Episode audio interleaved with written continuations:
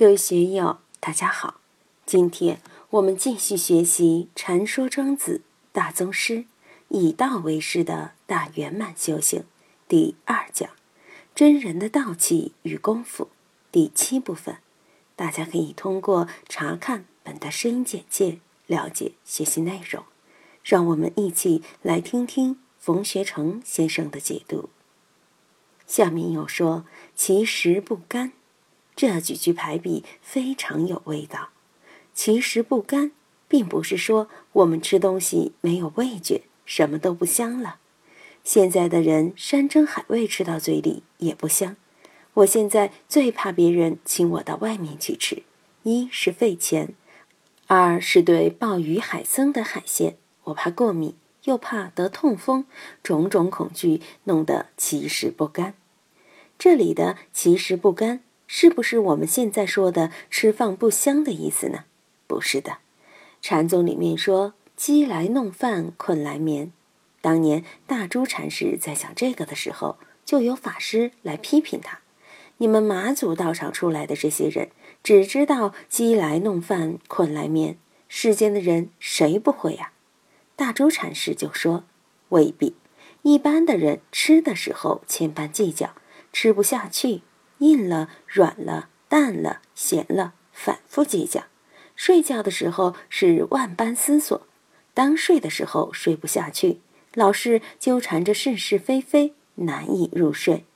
现在失眠的人很多，怎么使我们能够上床就能睡着？吃饭的时候不去计较，不去挑剔，把对饮食的欲望淡化了呢？后面庄子说：“是欲深者天机浅。”我们的眼、耳、鼻、舌、身、意都有贪欲，怎样使我们这个贪欲淡化？庄子所说的“至乐篇”跟佛法非常接近。佛教讲极乐世界，庄子讲至乐境界。最最最乐的是什么？俗人乐什么呢？梦见好事了，看到五星级酒店、漂亮的花园，到峨眉山旅游，享受桂林山水。看到的女孩子都貌若天仙，美不胜收，看了舒服。眼睛就喜欢这些东西嘛。耳朵喜欢好听的，听到我们耀辉师兄弹古琴，金老师弹古琴，好棒，简直都陶醉在里面了。听见别人乱弹琴，心里就别扭。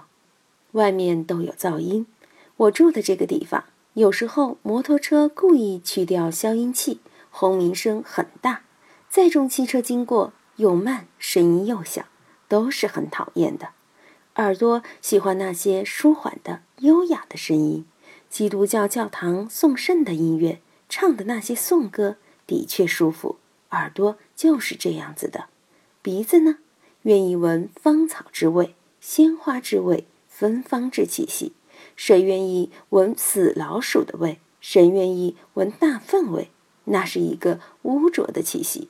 大家都是唯恐避之不及，所以眼、耳、鼻、舌、身都想一个舒适的对景。夸奖的话，莺声燕语的软语商量；奉承话，巧言令色，这些让人很舒服。提意见、批评、训斥之类的都听不进去。人都想顺心，都不想逆心。顺心之言听起来飘飘然然的，很舒服。但是忠言逆耳利于行啊，很多忠言人们未必听得进去，因为我们的心就是这样的。我们怎么使自己其实不甘，把对味觉享受的妄想去掉，引申开来，对眼耳鼻舌身意都要没有过分的追求，都要归于平常。所以庄子以非苦非乐为至乐。下面说到了其息深深，庄子这一系列话是一体的，是作为修为的具体表现。神浮气躁的人一眼就能看得出，魂不守舍的人一眼也能看得出，惊慌不定、惶恐不安的人，我们感觉他不自在，很麻烦。但是如果看见一位其息深深的人，感觉就大不一样了，他心里安详无忧。气息自然就平和。有修为的人，不动心的人，不论怎么样，他都不会紧张，不会有肾上腺素的应急反应，弄得自己面红耳赤、心跳加快、呼吸加快。气息深深，呼吸柔和绵长，前提是心定心安，气沉得下去。后面说真人之心已肿，他的呼吸深度到脚后跟儿了，这个完全是心安，才能使生命达到这种祥和的状态。如果我们的精神中有烦恼、有恐惧、有是非，这些纠缠于心，你晚上睡觉也不安宁，吃东西也不安宁。这个在呼吸之中、眼神之中都会表现出来的。我们怎么使自己气息深深？这里我要表扬耀辉。耀辉第一次到我这儿来，尽管他很谦虚，像个小孩子。但我看他是有静气的，不像某些弹古琴的到我这儿来，我就知道他弹不好。一个人充满浮躁之气，没有静气，没有定神，怎么玩古琴？没有本钱来玩啊！所以这个气息深深，一定要作为自己的修为指标，要把这个确定下去。我以前讲过《月波洞中记》，这是一本宋朝的相书。教你观人的方法，看相的方法不是麻衣相法那样庸俗，他就看一个人的气象，从貌言视听思入手。首先观你的貌，然后听你的言，凭这个就可以断定一个人的贵贱穷达。我的老师本光法师当年带我们学修的时候，常提示观气之法，要我们不必用眼睛。不必用耳朵，而是用心去感觉别人的气息。如果一个人气息深，哪怕是穷人，没有地位，也没有文化，但这个人肯定在道上是有功夫的，你就别去小看他了。真人不露相，有修为的人表现都非常平淡，完全是不起眼的，未必是受万众供养或在高台上讲法的。